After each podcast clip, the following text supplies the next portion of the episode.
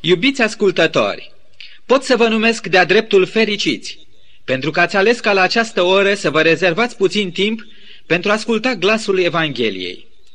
Aceasta este ocazia pe care Dumnezeu vă oferă de a primi lumină, sfat, mângâiere, călăuzire și încredințarea că pașii dumneavoastră înaintează spre cer pe calea adevărului. Se spune despre Goethe, marele poet german, că fiind pe patul de moarte, ultimele lui cuvinte adresate celor din jur au fost Lumină, cât mai multă lumină. Într-adevăr, aceasta este adevărata nevoie a inimii omenești. Aceasta este cea mai mare nevoie a omului din această ultimă generație. În ciuda progresului uriaș în toate domeniile vieții, totuși, în ce privește cunoștința de Dumnezeu și adevărurilor sale mântuitoare, se pare că generația noastră se cufundă tot mai mult în întuneric. Tocmai de aceea și Dumnezeu dorește cu atât mai mult să-și reverse lumina sa peste noi. Una din multele sale căi de a ne împărtăși lumina este aceea de a ne atrage privirea asupra profeților sale, asupra împlinirii lor. De aceea Apostolul Petru scrie astfel bisericii, chiar cu multe veacuri înaintea noastră. Și avem cuvântul prorociei, făcut și mai tare, la care bine faceți că luați aminte, ca la o lumină care strălucește într-un loc întunecos, până se va crăpa de ziua și va răsări luceafărul de dimineață în inimile voastre. Inspirați de aceste cuvinte sfinte, de câteva luni cu ajutorul lui Dumnezeu și a celor frați creștini, care ne sprijinesc cu rugăciunile lor și cu mijloacele lor financiare, emisiunea noastră a deschis pentru dumneavoastră Apocalipsa. Această carte, prin excelență o carte profetică pe care Dumnezeu a rezervat-o alături de cartea prorocului Daniel chiar pentru timpul nostru. Astăzi, iubiți ascultători, doresc să aduc și mai multă lumină asupra răspunsului la întrebarea deosebit de importantă pe care mulți creștini și-au pus-o în trecut și la care tot mai mulți caută azi un răspuns. Întrebarea în discuție este, pe cine reprezintă fiara din Apocalipsa, capitolul 13? Evident, aici avem de-a face cu un simbol. Atunci, care este realitatea? În emisiunea trecută, dacă ați avut ocazia să ascultați, v-am prezentat câteva semne de identificare ale fiarei din Apocalipsa 13. Aceste semne de identificare nu sunt născocite de cineva, ci ele sunt extrase chiar din textul capitolului 13. Pentru beneficiul dumneavoastră aș dori să recapitulez pe scurt ceea ce deja am prezentat în emisiunea trecută. În primul rând, fiara despre care ne vorbește prima parte a capitolului 13 este o putere mondială, cu un dublu caracter, atât civil cât și religios. Privite în lumina capitolului 7 din cartea prorocului Daniel, din punct de vedere civil, această fiară apare pe arena lumii ca fiind ultima în seria celor patru mari imperii mondiale. Și aceste imperii, așa cum au fost confirmate de istorie, sunt Babilonia, Medopersia, Grecia și Imperiul Roman. Din acea lume a Imperiului Roman, însă, la anul 538 după Hristos, începe să-și ridice capul în mod neașteptat o nouă putere, care avea să se așeze pe scaunul Romei, să domine asupra națiunilor și popoarelor care formau cândva Imperiul Roman de altă dată, făcând astfel ca toată lumea să se mire de această fiară și să se închine ei. Imperiul Roman de odinioare, care pentru cinci secole a stăpânit cu mână de fier lumea, a fost înlocuit în cele din urmă de Imperiul Papal. Acest Imperiu Papal, odată așezat pe vatra vechiului imperiu, a continuat să guverneze cu aceeași mână de fier, bazându-se pe același principiu de supremație al celui mai tare și afișind aceeași poftă după bogăție și slavă lumească. De-a lungul istoriei lui, Imperiul Papal a cunoscut multe evenimente și fapte pe care profeția nu și-a luat drept scop să le depene. Totuși, câteva din ele au rămas consemnate în profeție, ca de pildă faptul că la un moment dat fiara a primit o lovitură de moarte, sau mai bine zis o lovitură care părea de moarte, dar că această rană de moarte avea să fie vindecată. Când a primit fiara lovitura de moarte, Profeția ne precizează că la încheierea celor 42 de luni profetice sau 1260 de ani de supremație papală. Numărați de la anul 538, în continuare, 1260 de ani, și veți ajunge la anul 1798. Ce a avut loc atunci? Armatele lui Napoleon au intrat în așa zisa Sfântă Cetate a Vaticanului și au frânt puterea de secole a papalității, luându-l pe papa prizonier. Aceasta ca să se împlinească ceea ce profeția prevestise în versetul 10. Cine duce pe alții în robie, va merge și el în robie. Cine ucide cu sabia trebuie să fie ucis de sabie. De la Papa Pius al VI-lea, care a fost luat prizonier și a murit în exil, timp de peste 130 de ani, pe scaunul papal al Romei nu a mai tronat nimeni. Și deodată, ca din senin, după decenii de tăcere, la anul 1929, Mussolini, dictatorul Italiei, recunoaște papalitatea și dreptul ei la existență, îi înlesnește reintrarea ei pe arena lumii, potrivit cu identificarea pe care o face apostolul Pavel în a doua sa epistolă către tesaloniceni, fiara este un om, este un sistem omenesc care s-a așezat în templul lui Dumnezeu, dându-se drept Dumnezeu. Evident, aici este dovada rivalității dintre fiară și Dumnezeu. Fiara și-a însușit numele de Vicarius Filidei, adică înlocuitor al Fiului lui Dumnezeu. Adevăratul înlocuitor sau urmaș al Domnului Hristos până la a doua sa venire, pe care Domnul Isus a promis să ne-l trimită din cer și nu de pe pământ, dintre persoanele dumnezeirii și nu dintre oameni, este Duhul Sfânt. Despre el a spus Domnul Hristos că ne va învăța toate lucrurile și ne va conduce în tot adevărul. Dar ce a făcut în plus falsul înlocuitor al Domnului Hristos, papalitatea, cea care a uzurpat în biserică locul și glasul Duhului Sfânt? Pe lângă uzurparea lui Dumnezeu, a ridicat pretenția că în tot ce învață și practică, papalitatea este infailibilă, deoarece papa este însuși Dumnezeu. În emisiunea trecută am arătat câteva din schimbările grosolane pe care papalitatea le-a săvârșit chiar în cele mai de seamă învățături ale Bibliei. Una dintre acestea este învățătura privind lucrarea de mișlocire a Domnului Hristos între om și Dumnezeu. Papalitatea a jefuit pe Isus de această slujbă și a așezat-o în mod necuvenit în mâinile preoților, făcând din fiecare din ei niște vicari ai Domnului Hristos. Observați, hula fiare este adusă nu numai la adresa numelui lui Dumnezeu, ci și la adresa slujbei Domnului Hristos pentru noi. Dar nu numai atât. Pentru ca hulele fiarei să fie desăvârșite, să merite din plin numele de taina fără de legii, Papalitatea a învățat și continuă să învețe pe oameni o altă cale, un alt mijloc de mântuire. Nu acela al credinței, ci acela al mântuirii prin fapte. Și aceasta în ciuda faptului că în toată Biblia Dumnezeu recomandă numai o singură cale de mântuire. Cel neprihănit va trăi prin credință.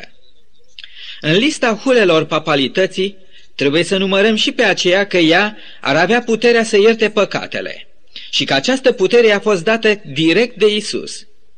Dar vă rog să vă aduceți aminte că, de fapt, așa cum ne spune profeția, balaurul este acela care i-a dat fiarei puterea lui și o gură care să rostească hule. Iată în această privință declarațiile Sfântului Alfonso de Liguria în cartea sa cu titlul Datoriile și demnitatea unui preot, la pagina 34-35. Preotul ține locul Mântuitorului, când prin cuvintele ego te absolvo, el te iartă de păcat. Această mare putere pe care Isus a primit-o de la veșnicul Tată, el a predat-o preoților săi. Cât de mare ar trebui să fie uimirea noastră dacă am vedea pe cineva investit cu puterea de a schimba pe un om negru într-un om alb. Însă preotul săvârșește ceva ce este cu mult mai minunat, pentru că prin cuvintele ego te absolvo, el schimbă pe păcătos dintr-un vrăjmaș într-un prieten al lui Dumnezeu și dintr-un supus al iadului într-un moștenitor al paradisului. Ce cuvinte frumoase, veți spune, de acord cu dumneavoastră, dar ele nu se potrivesc cu adevărul, ci sunt hulă directă împotriva lui Dumnezeu. Aceste cuvinte sunt o distorsiune vădită a adevărului pe care însuși Domnul Isus l-a rostit cu limbă de moarte. Târât de la un scaun de judecată la altul, bătut și schingiuit de soldații romani, pironit pe crucea de pe calvar, batjocorit de toți dușmanii săi, Isus își trăia ultimele clipe atunci când, atârnat între cer și pământ, a rostit acea cerere incredibilă. Tată, iartă-i, căci nu știu ce fac. Dacă însuși Fiul lui Dumnezeu nu a încredințat iertarea păcatelor vrășmașilor săi, cât și acele ale întregei omeniri, niciunei ființe omenești, cum de poate un om să se ridice cu atâta hulă și trufie, să pretindă că Dumnezeu i-a încredințat lui puterea de a ierta păcatele altora? Dar ce-i drept? Oamenii au fost în stare să folosească forța pentru a lega și târâ înaintea judecății pe Isus, ce părea atunci lipsit de orice putere, de orice apărare. Ei au putut să însângereze fruntea sa nobilă cu coroana aceea de spini și mâini violente au smuls de pe el veșmântul său simplu, trăgând la sorți pentru cămașa lui. Dar niciun om nu a fost și nu va fi în stare să-l jefuiască pe Isus de această putere de a ierta păcatele, deoarece această putere a fost pecetluită cu propriul său sânge divin la Golgota. Eu sunt nespus de fericit și îi mulțumesc necontenit lui Dumnezeu Tatăl pentru Domnul Isus Hristos, mielul lui Dumnezeu, care ridică păcatul lumii cât și păcatele mele.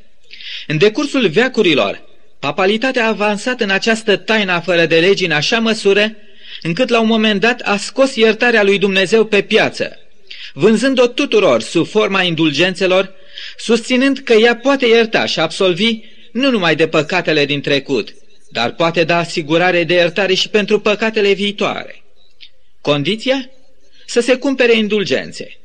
Ea a afirmat că indulgențele pe care ea le pune în circulație au puterea să mântuiască și pe cei morți, care n-au vrut să primească iertarea lui Dumnezeu la vremea când ei erau încă în viață.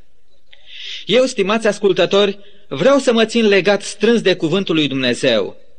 De aceea sunt fericit că iertarea păcatelor mele nu depinde de bunăvoința niciunui om, nu depinde de nicio biserică, de nicio slujbă bisericească și de nicio sumă de bani, ci ea depinde în totul numai de Isus și de încrederea noastră de plină în puterea ispășitoare a jertfei sale pentru noi.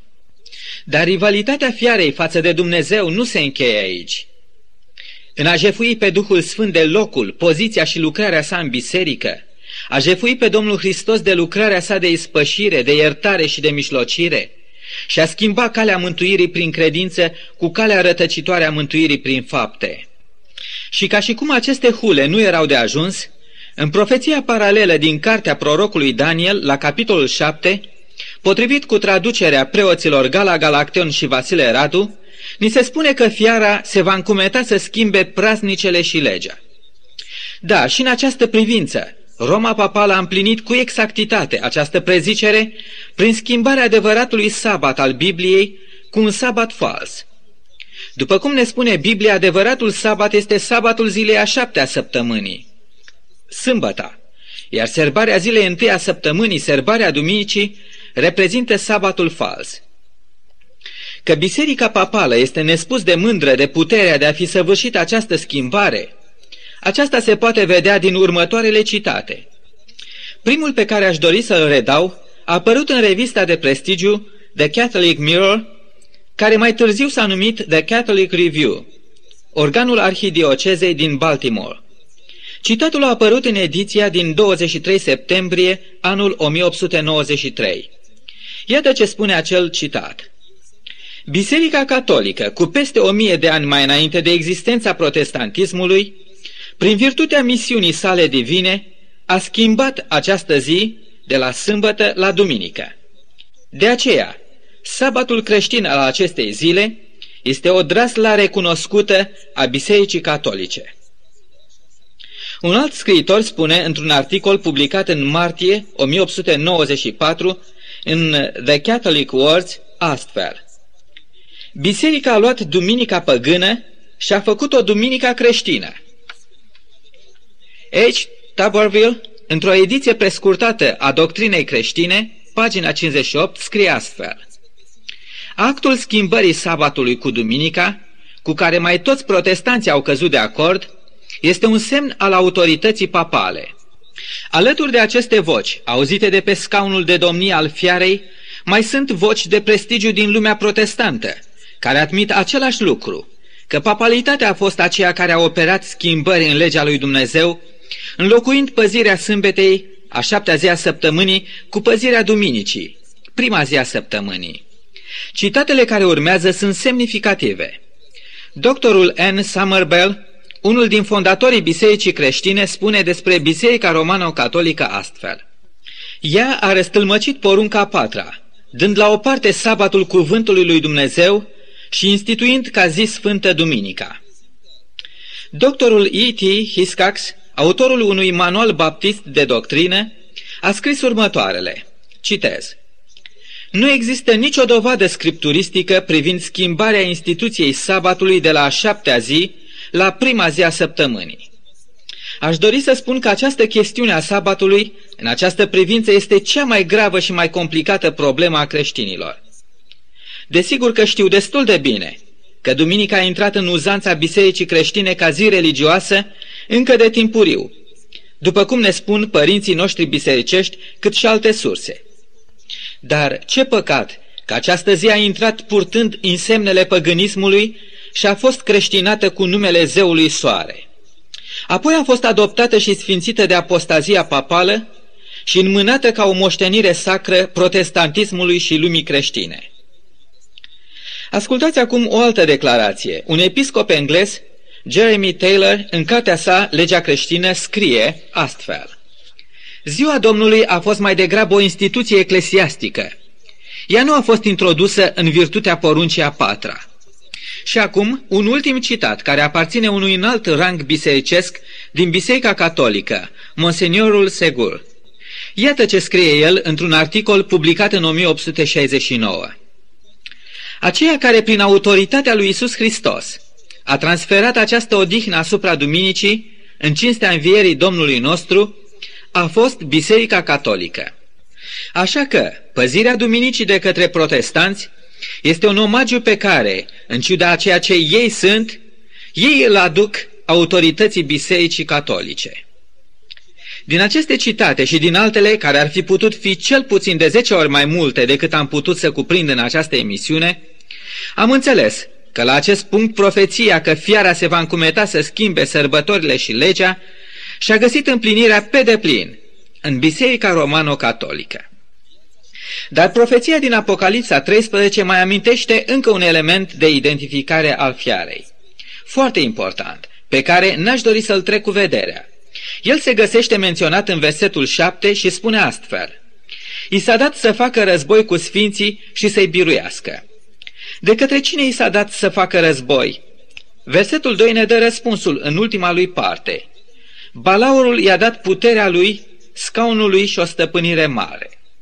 Balaurul, ne aducem aminte din studiul capitolului 12, capitolul precedent, nu este altul decât satana. Satana este în conflict continuu cu Domnul Hristos. Acest conflict a început în cer, apoi s-a transferat pe pământ.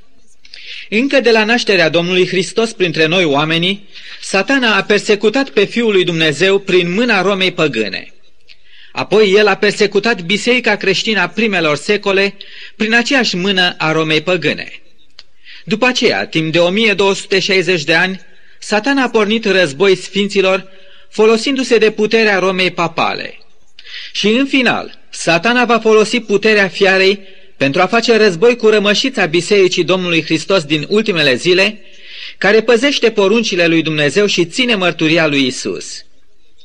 Fie în forma imperială, fie în faza ei papală, fiara s-a remarcat prin lupta ei neostenită împotriva sfinților. Iată ce stă scris într-o revistă romano-catolică, The Western Watchman, din 24 decembrie 1908. Citez. Biserica persecutat.